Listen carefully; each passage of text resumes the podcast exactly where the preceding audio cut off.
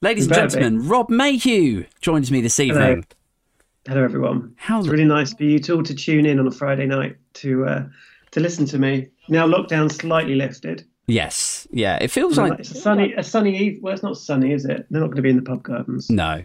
It's a bit shitty my end. I don't know what it's like where you are, but it's a bit, little bit rainy and overcast, and actually a bit chilly, if I'm honest.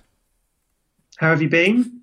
Uh, all right. Yeah, my my jab yesterday felt like I'd been, I had ten bells of shit knocked out of me this morning, but um, How long did it take from you arriving to get? Was it efficient?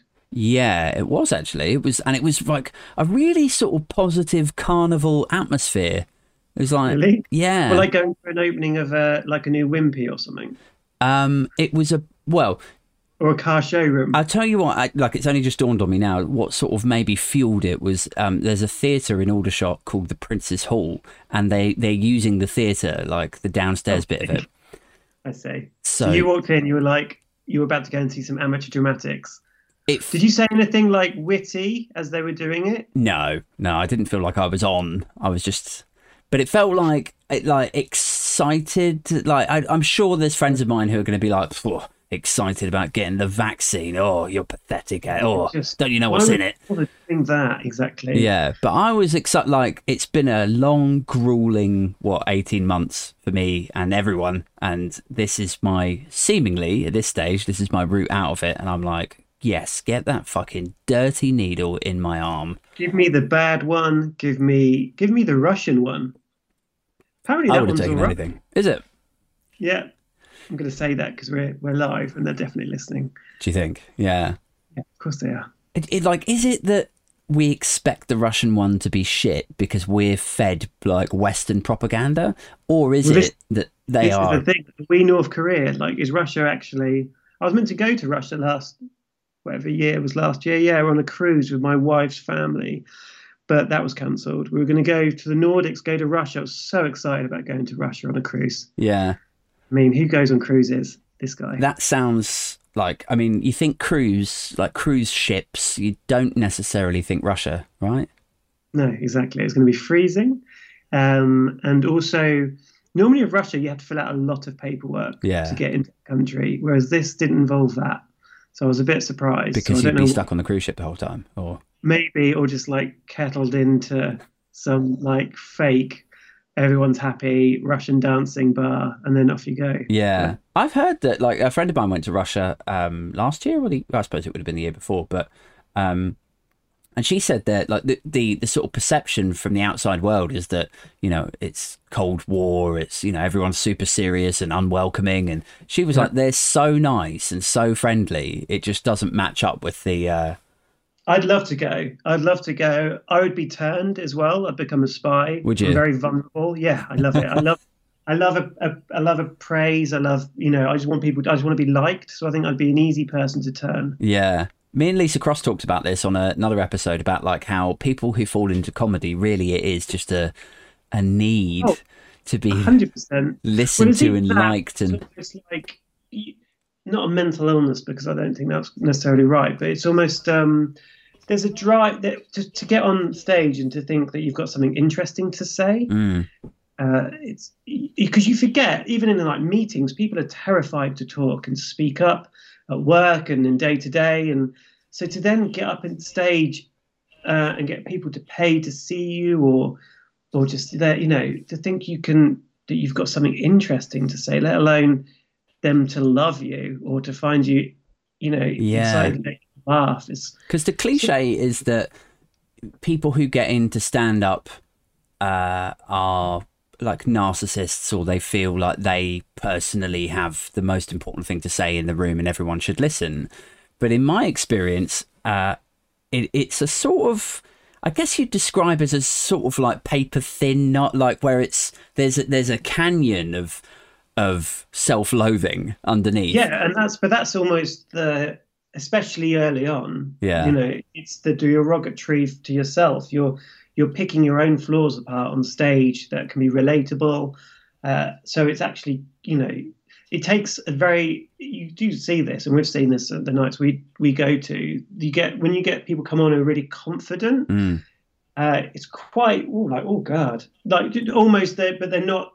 They don't sort of uh, self-depreciate. You know, whatever the term is. Um, self-deprecate. Yeah. Self-deprecate. They they almost come on and it's sort of really kind of arrogant. Uh, it's it's interesting to see. I'm not saying that's that can be fascinating to watch. Yeah. I, I meant more like um like just even getting into stand up. It's sort of the the perception is that the person must be hugely arrogant and narcissistic to get into it to to be yeah. the center of attention but actually what i think is is more often than not there's this sort of chasm of self and then what they try to do is fill that with this sort of uh, look at me thing yeah does that yeah. make sense yeah because yeah. it's almost like they need this but then i think that's what makes you a good comedian if you because you almost have to be on stage. You have to the desire yeah. to to to be liked and to you need that because if you don't have that, then it's you. It, I know it's all it, everything becomes just a job, but I think there's a that kind of burning. If I don't get on stage, you know, there's com- comedians who have really struggled the last year because they haven't been on stage. They can't. It's almost part so yeah. part of their personality and what they, they enjoy that actually is, is part of who they are, isn't it? People people say like just going back to what you were saying about when a comedian goes on stage and they're super confident and it sort of throws you a bit. But I remember Stephen Fry giving a talk uh, once where he offered this little observation about British comedians versus American comedians, and he was saying about um, in Britain we quite like the loser. You know, like if you look at people like Del Boy or Basil yeah. Fawlty. Uh, yeah. Like comedy heroes in the UK are invariably, or like Victor Meldrew, um, Blackadder, like they always end up on the losing streak and everyone has a good laugh at them. But in America, uh, traditionally, and I think until recently, it's been culturally more like the wise guy was his his take yeah. on it. He was like, if you look at Seinfeld, he's sort of, you know, like the, the smart, the wise guy in the room. Yeah, yeah or like yeah. Paul Reiser in he was in a couple of sitcoms back in the day. Um, uh, so yeah, I don't know. Steve Martin was his whole thing was like he just thought he was the coolest guy in the world. That was his whole thing, but he wasn't. Obviously, he wasn't in on the joke. He's like he just was so completely thought that he was the coolest guy in the world. That, Do you know, you know I've never seen any of Steve Martin's stand up. Do you know what? It's really interesting. He's got a great book called Born Standing Up, which is definitely worth reading. Yeah about stand up, but I think he he was very much of the time. Like he was a superstar. Yeah. But it's kind of weird to watch now. You kind of don't get it, and I think it was sort of, you know, he really broke down the barriers of stadium comedy and how one guy with a light can just, you know, completely entertain a whole stadium, get them on their feet, screaming for him. Yeah. Uh, and yeah, it's it's fascinating, you know. And he he he stopped quite early on. He didn't do it for that many years. Yeah, it's weird. He's sort of totally bowed. He's a bit like Eddie Murphy in that respect. They've yeah, just sort of. He retired when he was 24 from the stage. Yeah. Isn't that mental? But he's coming back. Supposedly. I've heard this before, though, man. Like, I, I heard. The pressure. And also, where's he warming up? When's he going to do get his type five? No idea. Like, he's. I, I saw an interview where he was. I think he was talking to Jimmy Kimmel or someone, and he said, yeah, like the plan was always to do this film and then that film and then go back to stand up. So now he's got, I think it was Coming 2 America, out of the way. Uh, then the next thing that he wants to do is go back to stand up, but you can't. In his words, he's like, you know, you can't fake it. You've got to get out there to the clubs. You've got to test the stuff, then retest it, and then. And I yes. just don't know if an act like him, like he was, well, first, I don't know. Like, can you imagine him being Eddie Murphy again? I really don't know if I can. He was so young, so you know he he was. I mean, his stuff's incredible. Some of it obviously hasn't aged well, but his presence on the stage. I don't know. I mean, he he started when he was 16, 17. Yeah. Uh, even maybe before that, he was on SNL by 19, I think. Yeah. Just you know, two amazing specials.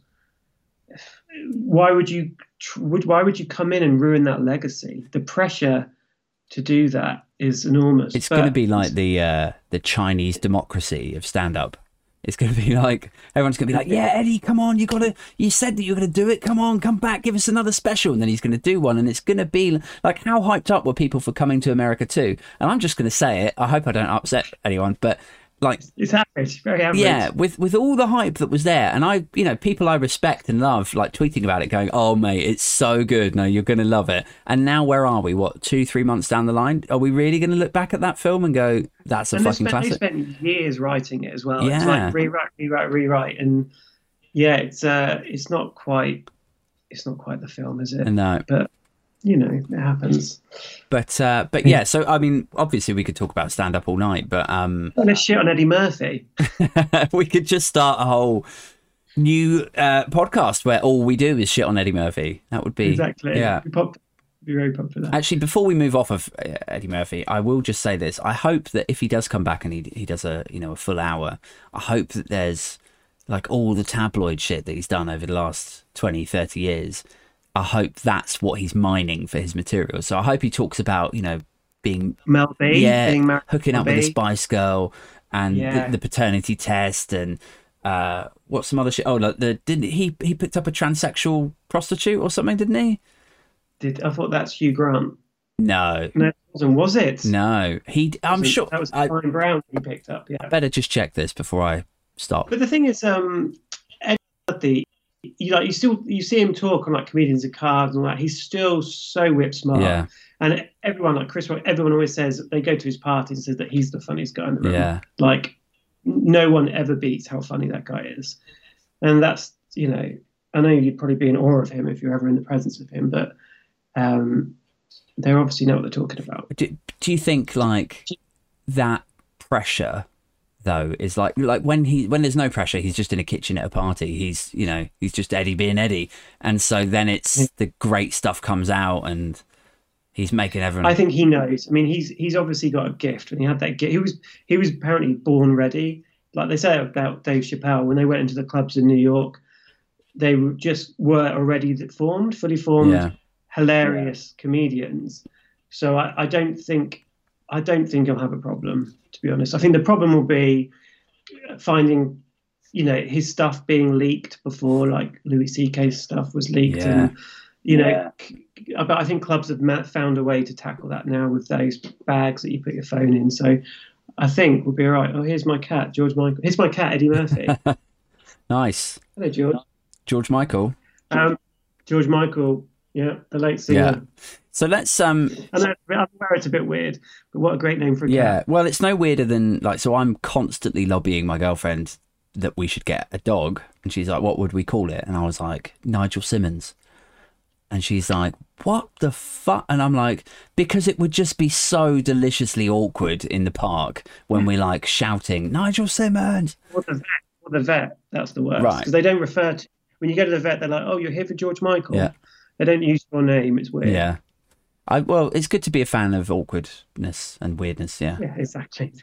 We thrive on Um, but yeah, so um, I want to talk a bit about uh, your your profession and your career because, uh, broadly speaking, this is a tech podcast. Um, uh, aside from the various tangents that I allow it to uh, gallivant down, um. Yep. so you've you've worked in social media uh, strategy and marketing for a few years. Uh, really, all social media. Really, I, I've done. Yeah, so I, I'm 18 years old into a, working in marketing. Yeah.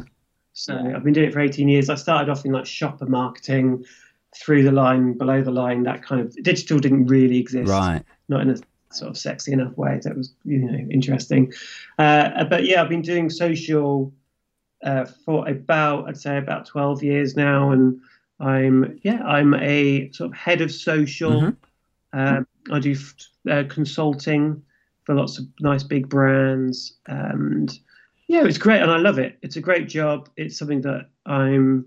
It's something that's quite exciting, even still. In fact, more so now than it ever has been. Really? Because in, I- in my head, and I, I don't mean this to be disrespectful, but in my mind, social media slash marketing is now just Facebook ads and promoted tweets and adverts on YouTube. Am I? So I'm off That's, base. no, that's paid. Yeah, so that there is obviously that's part of the marketing funnel, Mm. but you've got because you've got some really exciting platforms, you can, you know, so you need there's the strategic side of it. So let's say take a brand like Krispy Kreme as an example. You know, what are they going to be doing on TikTok? What they should be doing on Facebook? Should they be doing page? Should they be doing influencer? What's the point of it? Mm. Um, and there's a whole strategic piece that goes into that. And you can have, you know, it's a good, it's much better than TV. I mean, it does a slightly different job, Mm. but you know, with like the last year with e-commerce, you know, everything's everyone is buying stuff online. Is it?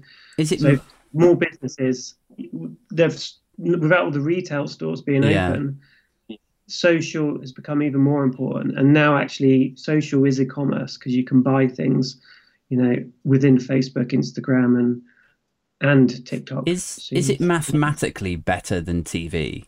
Like, is it if I put an advert on Channel Four, at, you know, in between Channel Four News or whatever? Could you like is is there the stats there? Is there a spreadsheet and a graph Yeah. that can show me? Look, actually, if you advertise on Instagram, like, is it because it's targeted or? Yeah, it's targeted. You can track it. It's linked. You know, you're cl- just a click away from purchasing, so it's it's way more cost effective and efficient, mm. and it does everything from brand awareness to you know finding customers' passion points. It can be really targeted, very personalised the content, and it's it's just a lot more cheaper. It doesn't take six months of like some guys in a you know in a boardroom deciding what they're going to sell to women. It's- Yeah. you know, it's just you can be much more reactive, and uh, it's just it's a lot more fun. I think for creatives, it gets it, you got some really good sort of agencies springing up now. It's not just sort of the top three big agencies doing all the big work. It's it's just an it's an exciting time, and we'll come to talk about it. But with what TikToks are doing, it, it's just so revolutionary. Yeah. And so it's just a whole new way of communicating. It's bringing the social back into social. Come on, George. You come Is there a you go. guiding? Is there a guiding like reason or driver that you would advise a client to use? Like, I think you referred to it as a page versus uh, influencer kind of. Yes. so it's really about what they want. Do they want? It's let's take something like there might be a campaign for a clothes brand or something. I don't know. Uh, let's say Hunter Boots, Hunter Mm. Wellies. So they need to have a brand presence on you know social. So they'll probably have a channel, you know, a TikTok, Facebook, Instagram page. But then they've got their website and their retailers who they have to please and drive traffic to. So you really need to start thinking about well, what's the role of all the channels what can we what we're going to focus our time money and effort on and actually you can start tracking what people are you know r- responding to. How much is going to be lifestyle content about festivals? Yeah. and are you excited about festivals? Get your wellies it's going to rain. Uh, to like glamping weddings and you know more that side of hunter boots. To but it's yeah it's it's a whole it's because we're always on our phones it's right Yeah. here you know it's it's such an important it's unfortunately it's part of our everyday every moment so rather than having to see i might see a tv ad once a day Mm, i can constantly be engaged with you know a brand on tiktok or a brand on instagram or you know some influencer i quite respect um, like yourself could be drinking a beer now and I'd be like that looks cool i'd have that beer yeah. I don't know if I'd class myself as an influencer yet. Yeah, maybe i'm kind of fancy with some ribena right now yeah, it's product placement. Um, yeah. So I contacted uh, twice. So I've got my own TikTok channel. Yeah. Just started in November. And I always wear this brand, okay, which is called Rowing Blazer. Yeah. Oh, is that a name? Yeah. So I wear this, and it's a New York brand. And they emailed me yesterday morning and said, We want to send you clothes. really, And I'm like, um, I've I've set I I've worked for brands who and I've been the guys contacting people, and I was like, this is the most exciting thing that's probably ever happened to me. But- so I've sent them a list of things. I went on their website and sent them a list of the things I wanted, yeah, uh, and it's an embarrassing because you're just like, this is embarrassing yeah, but you know what I've been doing because people have been asking me where I got my tops from, where I got my jumpers from, and I've been tagging them. So I'm not calling myself an influencer by any means. It's got some. way, It's got some stink on it. That name, hasn't it? It's like if I it has- and they call it talent on TikTok. do they. Yeah, Yeah, content creation. yeah, because it's like I don't know. It's like I'm trying to think of a, an equivalent, like an, an analogous thing where it started off is, as yeah, I might look good in a bikini, but it doesn't mean I could send you. I could. I couldn't sell you a a a, a Honda. Do you know what I mean? There's there, it's like, but because TikTok it has uh, when you come to create content on TikTok, you have to find your niche. You have to find your your kind of audience, and it's very good at sending those people. To, like, for instance, if I if I made TikToks about rugs, I make rugs at home. I could easily find a couple of hundred thousand people who would be into that yeah, on TikTok. And so, you know, because my audience is people that work in advertising, because I do these comedy sketches about workplace comedy sketches. So I, in, in there's an argument that actually they're quite high net worth, you know, slightly older people on TikTok in their hmm. 30s who, well, they might work in startup, they work in London, you know, it's agency people yeah, as annoying as it may be, uh, it's you know, so it's quite. They're asking about where I got my top, so why why not send me some fucking clothes, which they have done. yeah. It's great. That's- I mean, it's it's quite fascinating, really. Like the this success that they've made of TikTok, because in my mind, something like Facebook, for example, um, has become this sort of sea of just drudge. Like it's tr- it's trying to appeal to everyone, and in doing so, it's appealing to no one. Um, Correct. And got they got greedy. yeah, so it's like where like if I'm into like punk rock bands and a bit of hip hop and stand up comedy, do I go on Facebook to find all of that? No, probably not. Like I'll search out the stuff specifically on YouTube and um uh, and so on. But with TikTok, it's there's not that same feeling of drudge. It's um you know, I've been on it It's for a discovery platform. Oh, yeah, on. I was just going to say, like, I've I've been on it in in any sort of meaningful way for a, about a month now, and uh, it's blown me away how quickly I can get.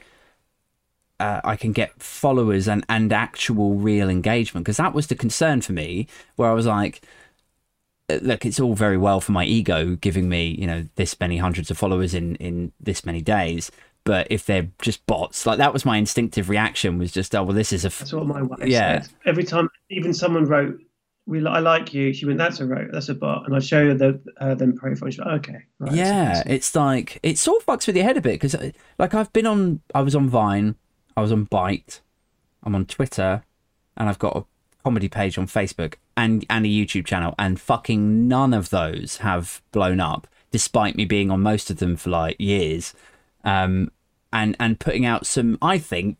All right, content like you, like you know when you get one of those jokes on Twitter and you think, oh, this is gonna fucking kill. Wait till people get a load of me, and you tweet it, and then it just sinks, and and and you think literally nobody. Fu-. But like TikTok have, I don't know if it's the algorithm or if it's the way that they use like hashtags or whatever. But Yeah, I tell you what it is. It's because it's a discovery platform. So TikTok is an entertainment platform. So it's more in competition with Netflix, arguably, because it's the whole goal of TikTok is they want you to stay on the app. Mm. So it encourages, uh, it rewards people that have that it rewards as watch time. So the algorithm rewards as watch time. So if you're making a 30 second clip, you want people to watch at least 75% of it.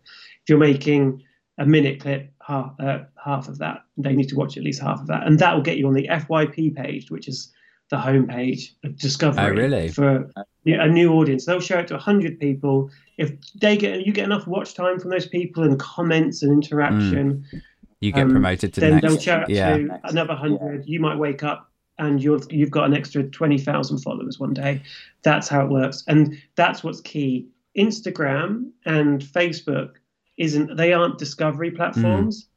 The only way your content will be seen is if you pay for it to reach targeted new audience. Cost effectively, it's not too bad. But TikTok, at the minute, the algorithm is uh, a place of joy arguably it is, um, that can every single person be a big creator with a billion followers uh, to me and you has every time we post, we have exactly the same chance of that content doing well. Yeah. It's a little bit swayed, you know. If Charli D'Amelio, who's the biggest star on there at the minute, she's going to get a million likes within 10 seconds. Whereas, but we get a proportionate amount, you know, it's still, we, we can, that's the excitement about, that's the exciting thing about it is that for content creators and creative people and of all ages, uh, it's almost like a mindset. If you, whatever your hobby is, whatever your niche is, it might be gaming, it might be making rugs, it might be art, music, whatever. Mm. TikTok allows you to find your audience, and it's it's thrilling, and I think it's great. And that's what's it's not you don't get that on Instagram and Facebook. If you post every time you post, only five percent of your audience will see that content. Yeah, I think that's is is that similar on Twitter as well? Because I always get the feeling that if I don't know not about Twitter. I, I mean, it's pretty toxic. I don't tweet, to be honest. Um, uh, but yeah, it, I'm not sure what it is because um, I think brands. Because I'm thinking from a brand head as well. Brands tend to keep away from Twitter because it's more of a customer service tool. Yeah, uh, it's. I guess you could make the case that if you put your brand's name on Twitter, yeah, 90 to 95 percent of the engagement that you're going to get is people going like, "Where the fuck's my package?" Exactly, it's going to be negative. Yeah and you know it's I, i've never advised a client to go on twitter yeah i see okay so um if if tiktok is such a a, a strong uh discovery app and people are flocking to it and it seems like it you know getting more users by the day. Yeah. Do you think it's the end of facebook's supremacy in the social media market? Uh, probably not, because Facebook has a very good ability to quickly copy and like what in because they obviously they own Instagram, mm. so they very quickly turned around uh, Reels, which is a copy of you know the for you page of you know and, and TikTok, and you know Twitter have copied Clubhouse. I think there's an element of that. So I I, I don't think so, but people uh, the good the good thing about Facebook, or not good thing, but their powers they own you know WhatsApp, they've got Instagram and, and Facebook, and it's still a very cost effective way to reach uh, audiences if you want to do ads. They're very quite good at targeting, and you know it's quite efficient. Yeah. But I think once TikTok get their uh, you know their their ads in order and their paid media approach in order, and it becomes you can sell on it, and it's got a good e-commerce feature, then I think it'll be really interesting. You know, and especially as, as old, more older people uh, discover it as well. I, I, I, think that they're they're evolving. They're now going from just having a minute. So at the minute, when you do a TikTok, you can go up to a minute. They're expanding that out to long form three minutes as well, which would be good for us. Yeah. Our, our and sketches and so it's you know they're they're always moving, unlike Vine, which I think you know it just didn't evolve quick enough. So I I I, I don't I think there'll always be a place for Facebook and Instagram, but I don't. It just doesn't excite yeah, me. I wonder if so. I, I I know what you mean about it. Uh, Facebook kind of copying features um, so they've spun up reels and they spun up stories when Snapchat was yeah. doing stories. Um, and they bought WhatsApp. Um, That's it. WhatsApp will be a lot more as well. It's almost um, in China. What's it called? What uh, they've got a version oh, of WhatsApp yeah. in China.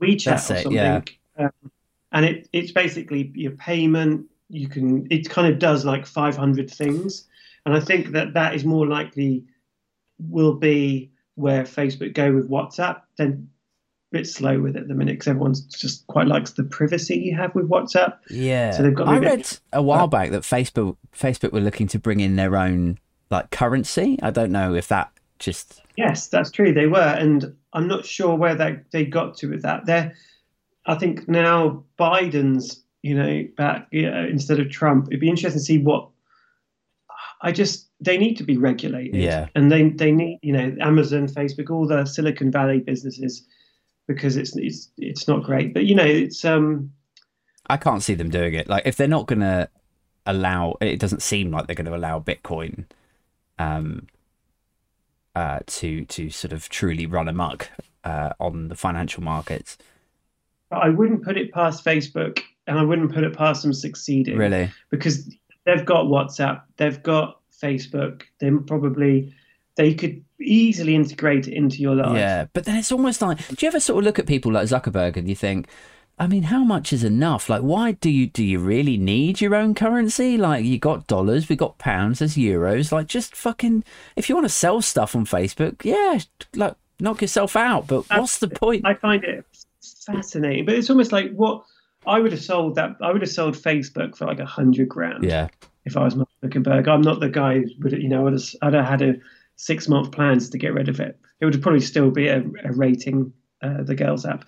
No, it wouldn't. Um, and uh, but yeah, how much is enough? And also, it could backfire. You know, it could. Things do fail, and they make mistakes. The governments could, you know, shut them down. Mm.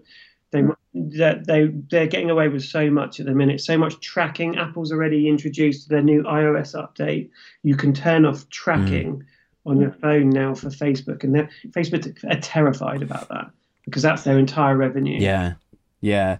I read a thing. Um, uh, I watched a video actually. Uh, must be about three or four years ago now, and I don't know if they ever re- resolved this. Perhaps you can tell me. But I read that there was a like a sort of fundamental um, issue with with Facebook's ads revenue setup, and basically what it was was um, when you buy Facebook ads or when you pay for extra reach of your posts, um, there were, it was some like colossal percentage of your engagement that you would get from weird and wonderful places like Kuala Lumpur. I can never pronounce it. Lumpur, is it? Lumpur?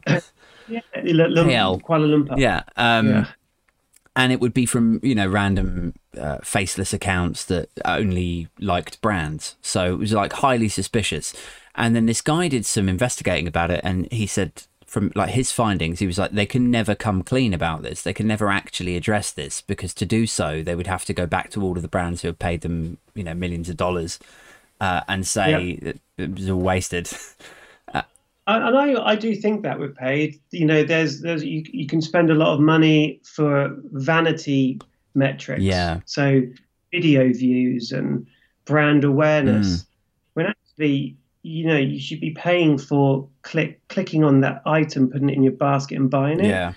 And um, I think, you know, I, I do wonder, you know, a lot of clients still love those vanity. We all love it. We all love the views, you know, rather yeah. than it's like on TikTok. I look at the views almost more than the likes, but actually it's the likes you should be looking at. Yeah, um, like I when I was starting the like to sort of ramp up the the promo for my my shitty little podcast, but I like I edited a nice little uh, teaser and I put it on YouTube and I put it on Facebook and I paid like promo for both of them. Yeah. And maybe it was a terrible video or maybe it was just an off week or something but the campaign ran for a week and zero engagement. And maybe, maybe i'm like exposing my own loserdom there. But i don't i'm not sure I, like if I, I look at that and then i look at the engagement on tiktok from real people who are talking about the actual issues that i'm talking about in the video um it just there's just something that doesn't add up. It's like well what always follow your instincts on that. And I, always think this when I'm talking to clients. It's like, when was the last time you clicked on a takeover on the Guardian, or you know a uh, an ad? You know, some some of them sometimes they're quite targeted. Like if you're looking for a tent and it's read your emails, and you know there's a thing for uh, a tent company shop, and you know that's quite good. But uh, to be honest, you know, I've done it with comedy nights. You put thirty quid on it. I've never had anyone come. Oh, I saw your ad. Yeah, yeah. I, I, think with TikTok, you know, or even I, that's why I think influencers still have a a role to play. Yeah. Because I think once you've got your community, they trust you. You're a human being. You can sell. You know, you can sell things pretty much. I think there's still. It's got a bad. It's got a bad reputation because it's been. You know, because you look good in a bikini doesn't mean you can sell a Honda. Mm that that kind of you know there's still it's still not great. But I think actually now that on TikTok you've got a lot of cool artists, a lot of musicians, you've got some nice content creators, some people of different shapes and sizes. Mm. It's not quite Instagram. It's not. There's very body positivity. There's lots of Black Lives Matter learning content on TikTok. Mm. It's. Uh, I think it's once they've figured out how they can, you know, monetize it. I think it's a good opportunity for brands. Is it just loss making like, then? They don't make any money. Oh uh, no, I think they probably do, um, but I, uh, it's still quite a new yeah. uh, platform. It's a few years old, um, but it's it's it's growing.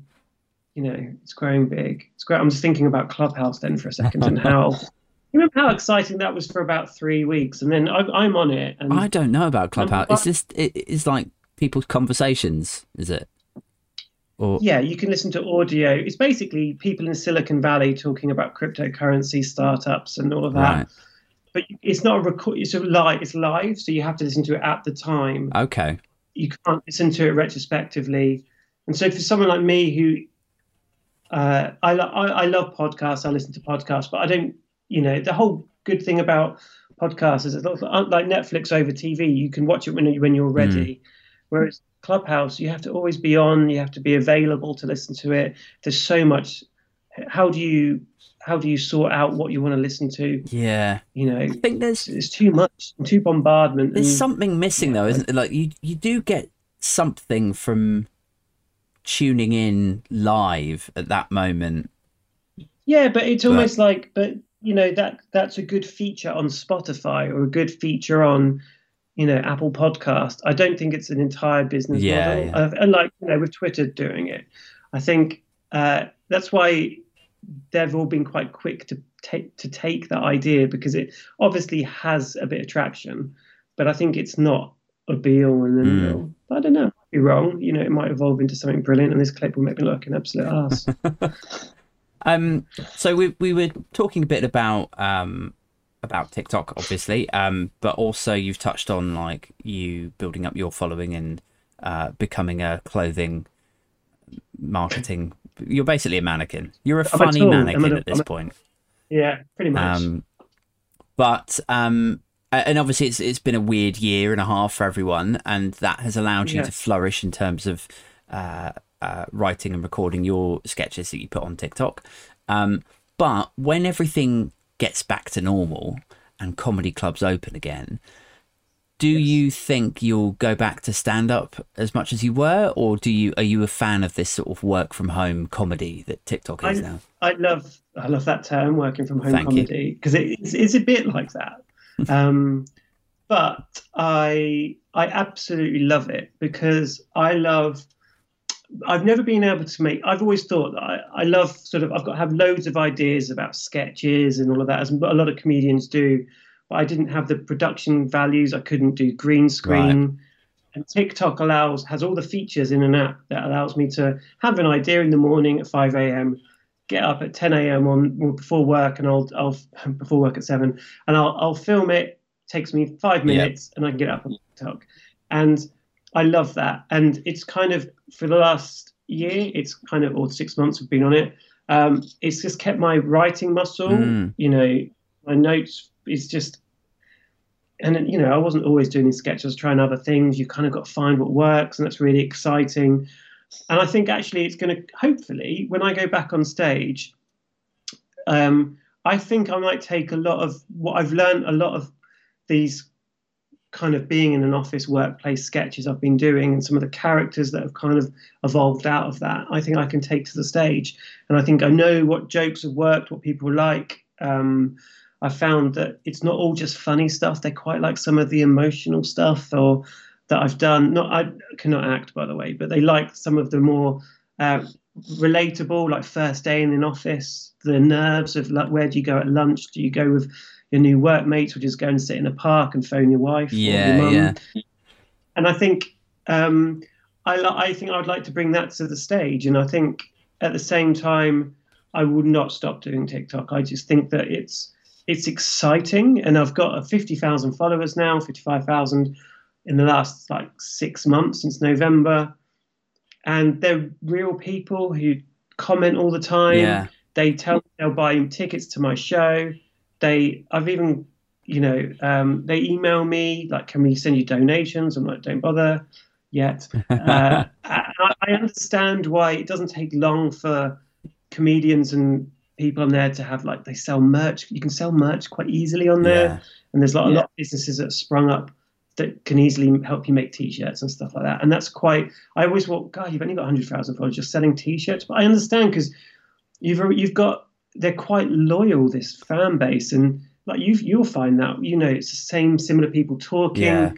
Yeah. Uh, people are interested in what you've got to say, and it's um and it's great and it's you know that's i i've loved i love that and it's i couldn't get that on instagram i couldn't get that on facebook i wouldn't be able to build up that audience on stage Yeah. not really it would Yeah. take longer um but i i hope i i definitely will go back into stand up and i definitely will use what i've learned the last six months and try and bring some more characters which sounds horrific uh, going on stage and doing characters. But do you know there's a couple of comedians? Um, uh, one's Jessica Kirson, who I love, and the other one is just going to check because I should know.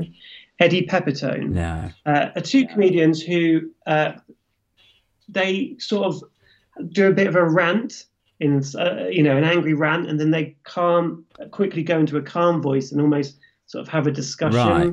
about what they've just ranted about and I quite like that form of character Hmm. right like the rants how they really feel but then they're quite they're quite aware that that sounds ridiculous so then they're like refer to it like God, you need to calm down. What's going on? So it's almost like I like that element of storytelling, telling a narrative, and I think that's something I'd like to explore on stage. But Yeah. we'll. Sounds all right. I'd be excited to see it. Yeah. Um, Well, you know, it would be terrible the first few times you see it. yeah, like dipping your toe. Well, especially after like 18 months out, everyone's going to be so shit when they go back to stand up. So shit. I, I mean, what's your view on how many comedians we would have lost? I mean, there's probably going to be a lot of nights that won't open, but I still think comedy's such a you know I, there'll be a lot of people who would have spent the last year realizing they want to be a comedian as well and Yeah, maybe. I don't know. Like if if you imagine, you know, men locked up in the house with their partner, slowly getting more and more like picking at each other, and yeah like I, I don't. Well, mate, I was about to say I don't know if that breeds you know ambition to be a stand up so much as like. i think that's exactly where that comes from. Do you think? Uh, yeah, maybe i know what you mean it's but it's um but i think you're right there's almost and i found this it's almost like lit what i like to get most of my jokes and things as living life you Yeah. know going to the office and so if you're not really experienced in that i know that when we go back there's going to be some very similar comedy the whole like talking about covid and Oh God. your oh, experience of it. I don't like what you'll find with my TikToks is when I do workplace sketches, it's not, oh, you're at home and Zoom's funny, isn't it? Yeah. And I don't Yeah. try not to do that. And I don't talk about being in the office with masks. I, I almost talk about what's life in the office like without COVID. Like it's it's nostalgia, I think, is what part of the success is. And Yeah. tapping into people miss the office. So seeing what it's like to try and find a meeting room that you haven't booked kind of Yeah, connects that with a sort of- audience of like when people say hashtag relatable but it is sort of Yeah. you know like it, w- when i was doing i was doing a few uh tiktoks about brexit and about various political bits and bobs and then i put one up about the housing crisis yeah, that was today, wasn't it? uh. I, I did one last week where I was sort of taking the piss out of boomers, basically saying, um, uh, suggesting that they had it, like. There's always this attitude that they're like, well, yeah, like we invested wisely and we worked hard, and uh, now we're reaping the benefits. But you know, actually, what happened is they had a pretty fucking cushy ride at getting hundred percent mortgages. They benefited from total lack of house building, and now the same money that they've got in the bank is what we're expected to front if we want to buy a fucking house. Like, so it was just like I was being a bit theatrical uh, with it, but um, but it was funny because like my my girlfriend was saying, oh, you know, people jumped on that because housing is something that literally everyone has an opinion on. Everyone needs a home. Exactly. Lots of people are fucked by the housing crisis. So you should just do more videos of like I mean she works in property, so like she's a, obviously she wants me to do loads of stuff about houses, but um Yeah. uh, but I did think it was interesting because it is something that's that touches everyone, and in a similar way to you, like you know, the workplace kind of stuff is something that everyone can can tap into. Whereas if I just carry on talking like bashing Brexit, you know, immediately I'm alien- alienating half of the fucking country. like, you know, Yeah, and I, you know, it's it's always funny when we when we go on stage, and I'm- I'm sure you have this as well. You want to be original. You want to think of like what's a new take on things. So actually talking about the everyday and doing sketches about the everyday, it's almost it's actually really interesting to see people's emotional reaction to that stuff is is quite interesting. And uh, you know it's it's almost like they're looking for someone to have oh sorry about that. Um uh yeah like what what you're doing is actually quite new and exciting on tiktok i think because you, it's not necessarily there's not a lot of that that goes on um and also you, you're just very good performer of that stuff as well. Like you've got and you've got your you're outside or you're in your car. Yeah. you've got it's always quite well framed. You've got a nice hook. I remember i was messaging you saying about oh you need a hook and all of that. And then i looked at you i was like oh you've got that. Because I, I hadn't actually probably looked at your stuff and I was like oh you've got the hook. You've got because you need to get people's attention in the first two seconds. Yeah. and you know Yeah. you can either be walking in shop, but you you've got it on there like housing crisis or I noticed the last two posts you haven't had your text, which I don't think is correct. I think you need to have the I text on was it. I just flippantly uploaded that last one, and uh, yeah, I forgot to promote the podcast on it as well. Which as soon as I'd uploaded it, I was like, ah, motherfucker. But um, Yeah. yes, I won't do that again. Um, okay, so Although the thing is, they've done quite well. So you're thinking, well, maybe I don't need. no, I'm not thinking that. This is the thing. I, I, I with with like I'll have a certain music playing in my sketches, and I, almost think that's part of the success of my sketches. Yeah, And then I'll switch it up, and I assume it's not going to do as well because I've got music and it does just fine. Yeah. You end up thinking, uh, so you've got to kind of experiment with different things. Like you're doing your outdoor outdoor rambles. yeah, it's like I wonder what will happen if you were sat doing it with your microphone now, like this was your TikTok. yeah. Like I wonder how would that do, and I bet it would do well, like because it's quite an authoritative figure Yeah. to have a proper. It's funny though. It's like I mean, I the only reason I do it outdoors is because it's the only fucking time I get to myself. And Yeah. you know, I drop my kids off at school or Jacob off at school, and then I go for a walk around the park, and that gives me an opportunity to start thinking about um, about what I'm going to say, and uh, and then it usually takes me, embarrassingly, takes me about forty five minutes to be able to actually say whatever it is, like fluidly without fucking up or fumbling my words or How are you finding the wind as well? um ish. Yeah, I don't know if it's just the shape of the park, but it hasn't really been a massive problem for me. because I, I used to, to tell kind of things that I tell on stage. I'd kind of sort of talk them to, I'd kind of pretend they're like an everyday thought. Yeah. And I used to talk at camera and the wind was a problem. And also, it also meant I had to go out the house every time I wanted to like do a TikTok. And, and that became a problem as well because inherently a bit lazy.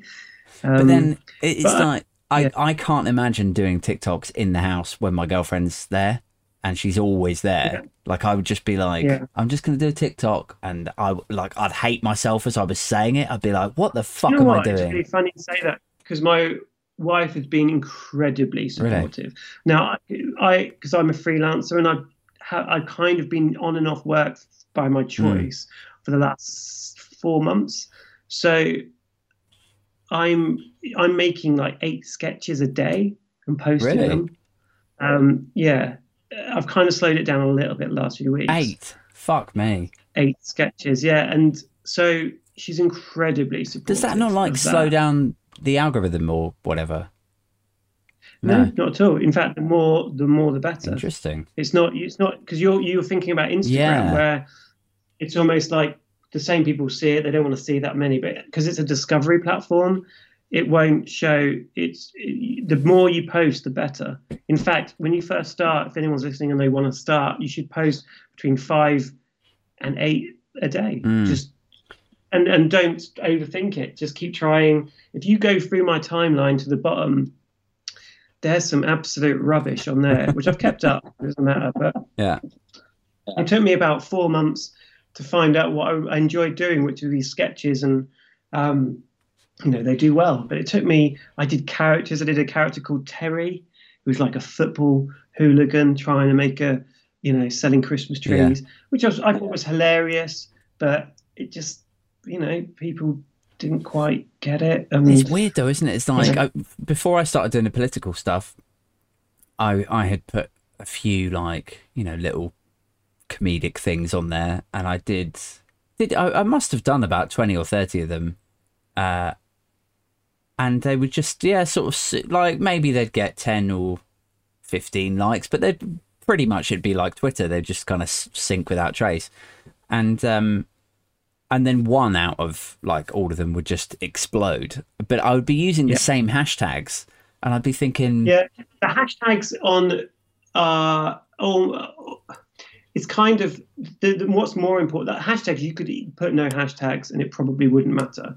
What's more important is the hook. So like almost a question in written in the text up front, or you walking into the shot, or I don't know, dropping a mug, or like something that's going to make people go, "Oh, what's going on yeah, there?" yeah, I've I had one last week. Oh, on Monday, I got a million views really, yeah, it was the first time that happened, and it was basically one of the features is you can uh, duet another person's content. So there was this attractive girl um, going in. She's outside at a party, and she's going into the what looks like the bedroom, and she catches her boyfriend. She just, and and as she's going in, I then have filmed it that I'm in the bathroom playing chess. yeah. And she's caught me playing chess. in the Oh. It's- yeah, yeah, I saw that. just a bit Yeah. silly.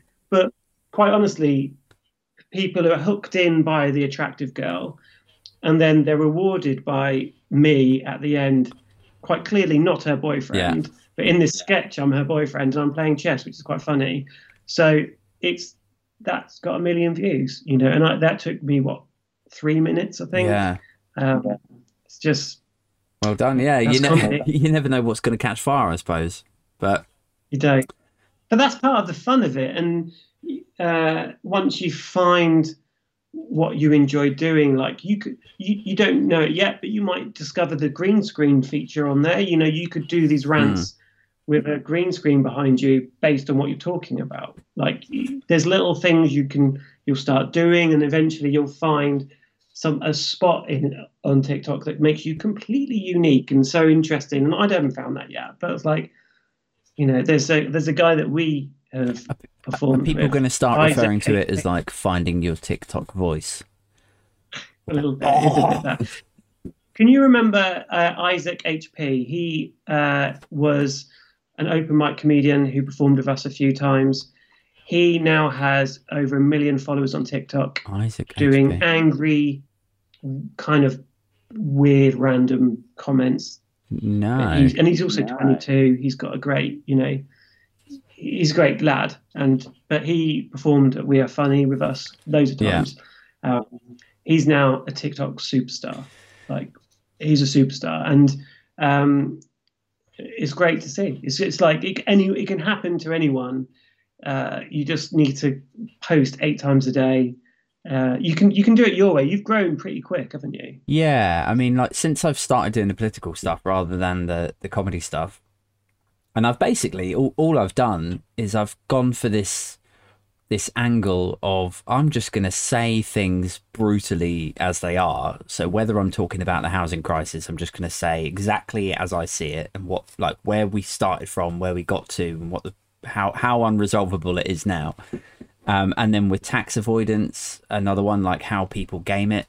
Um, and I'm just going to be pretty brutal. And I'll Do you know brilliant about that though is that number one, you're being honest and authentic, so it's easy. It's easier for you to create content that way. You don't have to think too much about it, and then also it's very like people are going to have an opinion, so they're going to jump to the comments. The videos, the TikTok's going to keep playing in the background, mm. so you're going to get multiple views. They're going to write something, so it tells TikTok that you're engaging them. They, even if they're angry, even if they don't like what you're mm. saying, uh, they're, they're going to want to tell you what they think. Yeah.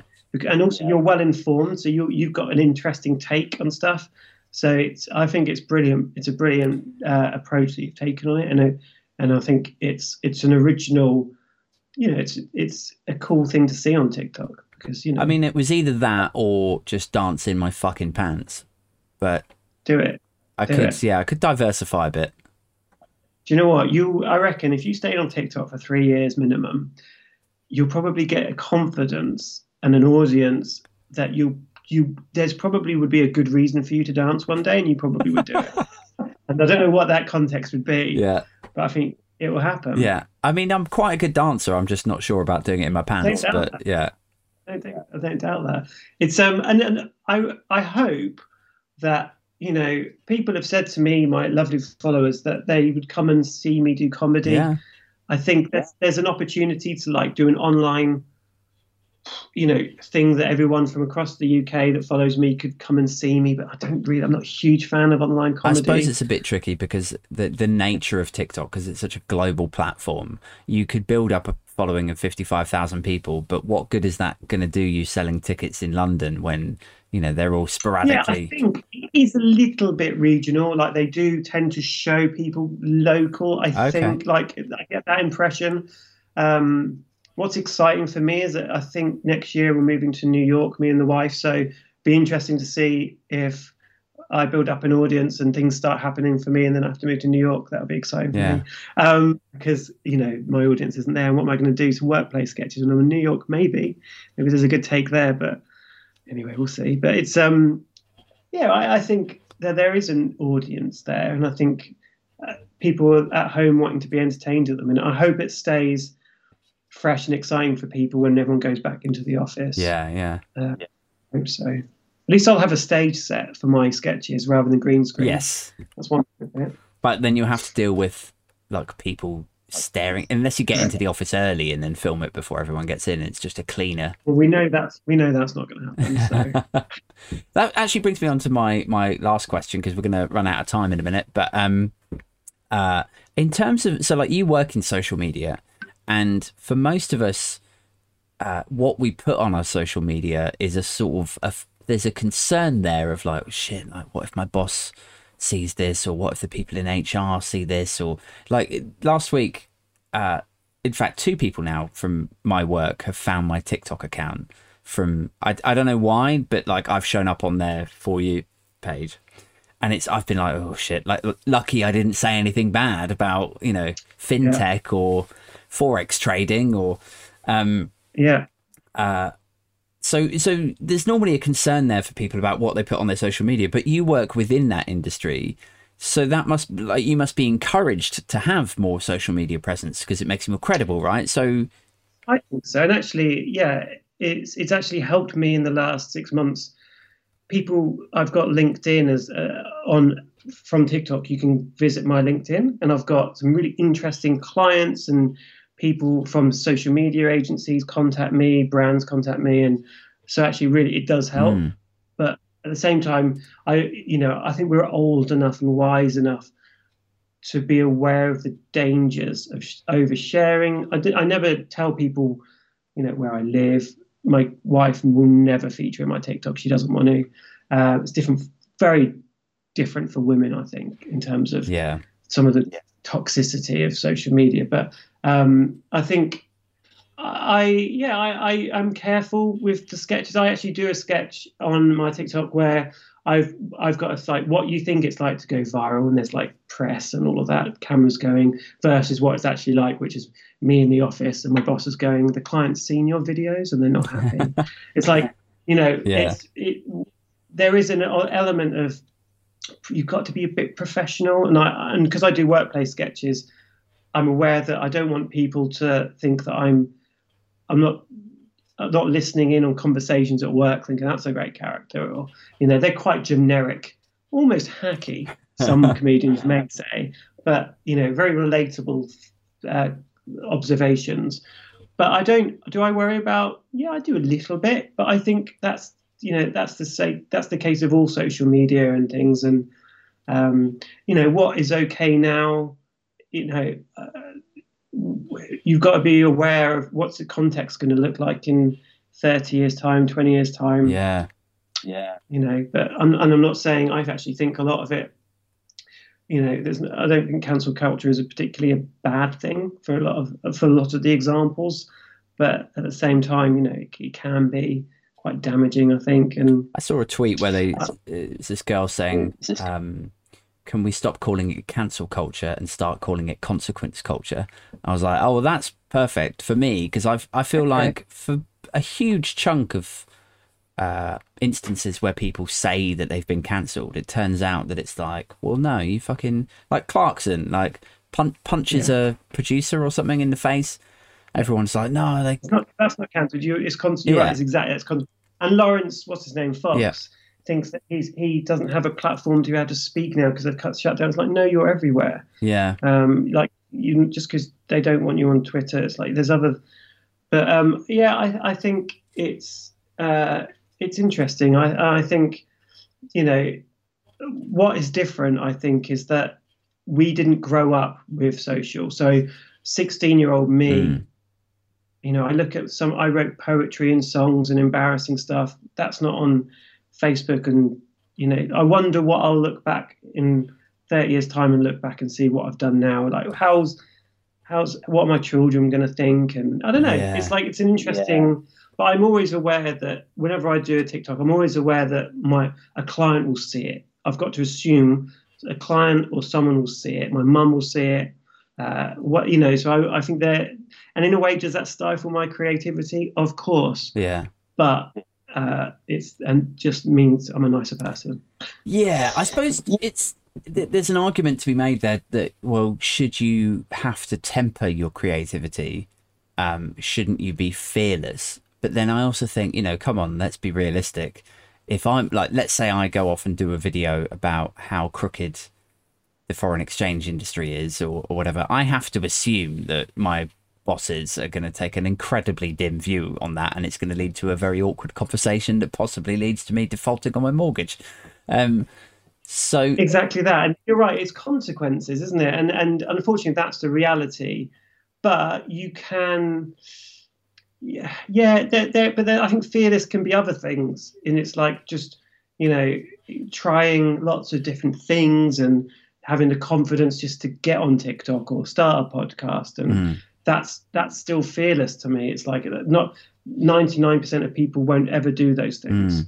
Uh, and you'll see that when on TikTok, you know, a lot of people you'll you'll go on their page and you'll see that's just videos of their cats. That's okay. That's fine. People just like I don't tweet. I lurk and just watch people, you know, fight each other. And uh, but at the same time, it's um yeah, I think it's kind of fearless to be trying stuff. Like you'll see this when you know when comedy opens up and you see it. A lot of people saying, "Oh, you." Trying to you think you're a big TikTok star now or you you know you make just do jokes on TikTok it's they'll they'll try and demean that Mm. platform like well actually I've seen you try on TikTok and you just gave up after two weeks Yeah. do you know what I mean yeah yeah, there's a sort of snobbery to online comedy, isn't there? And uh, a friend of mine, um, a guy called Stoff Demetrio, he, I, I don't know if he ever did it. He was telling me that he was going to do a sketch about how, um, you know, real comedians like stand-ups uh, look down on online comedians. And I think the crux of it was, you know, a real this this real comedian guy would be like, yeah, well, I do stand up every night. I'm a real comic, and then the other guy would be like, okay, cool, but like my video was just viewed like three million times. So, like, who's? I mean, who is the real comedian if nobody's? And I always think, you know, the attitude should be anyone that tries to do comedy in any format should be like celebrated. Yeah. Uh, whether they're good, bad, or whatever, they're trying something. And like, you don't, you know, comedy's great. You don't have to like certain comedians. You don't, you don't have to think they're great.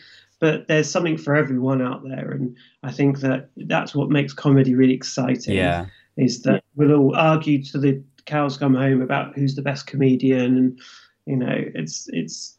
But it's if you- you're trying stuff, you're making mistakes. Mm. Uh, I think that's to be rewarded, and that's why I miss being on stage. And you know, because it's the nerves, the mistakes you Yeah. make, getting better, uh, emceeing when you think you then suddenly realise you've got, you know, you've got to almost have to do forty five minutes of stage conversation. Improvise. Of I some could never sort. do that. You're great at it, but uh, And I don't know if I enjoy it enough to want to go back to doing emceeing, the emceeing bit.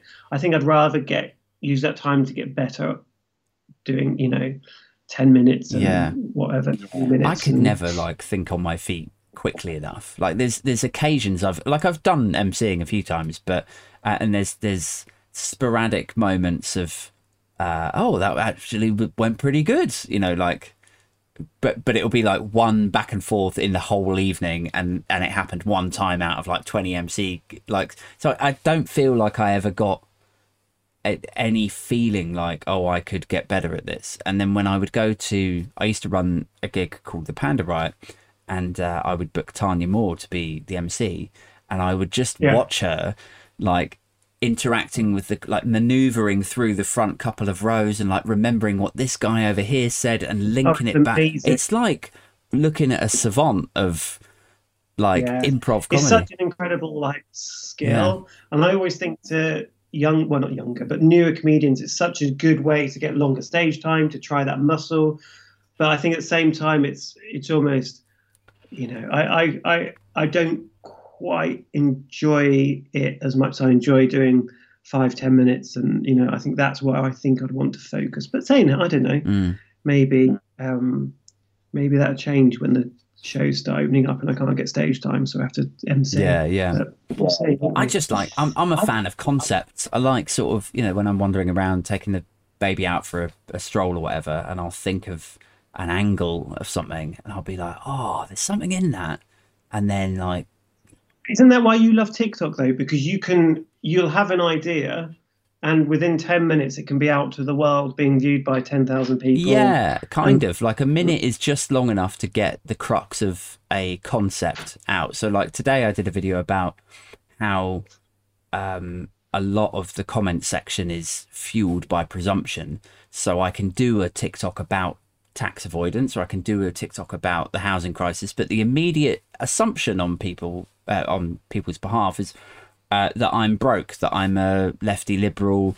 Um, that I would be on the housing ladder if I just worked hard enough and uh, saved up for a deposit, but I'm too busy spunking it all on you know lattes and avocados and all that, and and I I really like this idea that people people can't get their head around the fact that someone like me and you or whoever would campaign for something for change or for a cause if it wasn't going to benefit them personally it's Yeah. like it seems like it's such a, a fundamental uh straight down the middle line in the sand between i'm sorry to say like tory psychopaths and and sort of centristy or lefties or you know it's like this well why like why would you be campaigning for the housing crisis to, to fix the housing crisis if you're already on the housing ladder i don't understand why Yeah. like what interest have you like because i'm not fucking i'm not a, a sociopath i like this is unsustainable we need to fix this um Yeah, and I think that's what makes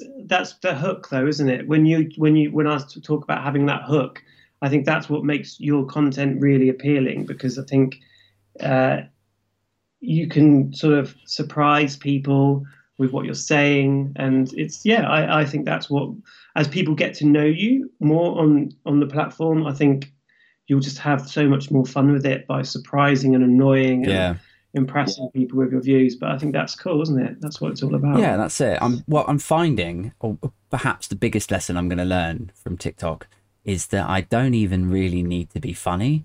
Like I, I can just sort of share a concept, like a thought for the day, and then that's enough. Like maybe I'll just I not do stand up. I don't completely know. agree. Completely agree. Uh, and I almost think that people, if you try and be too funny or have too many jokes in something, it's almost too much. Yeah.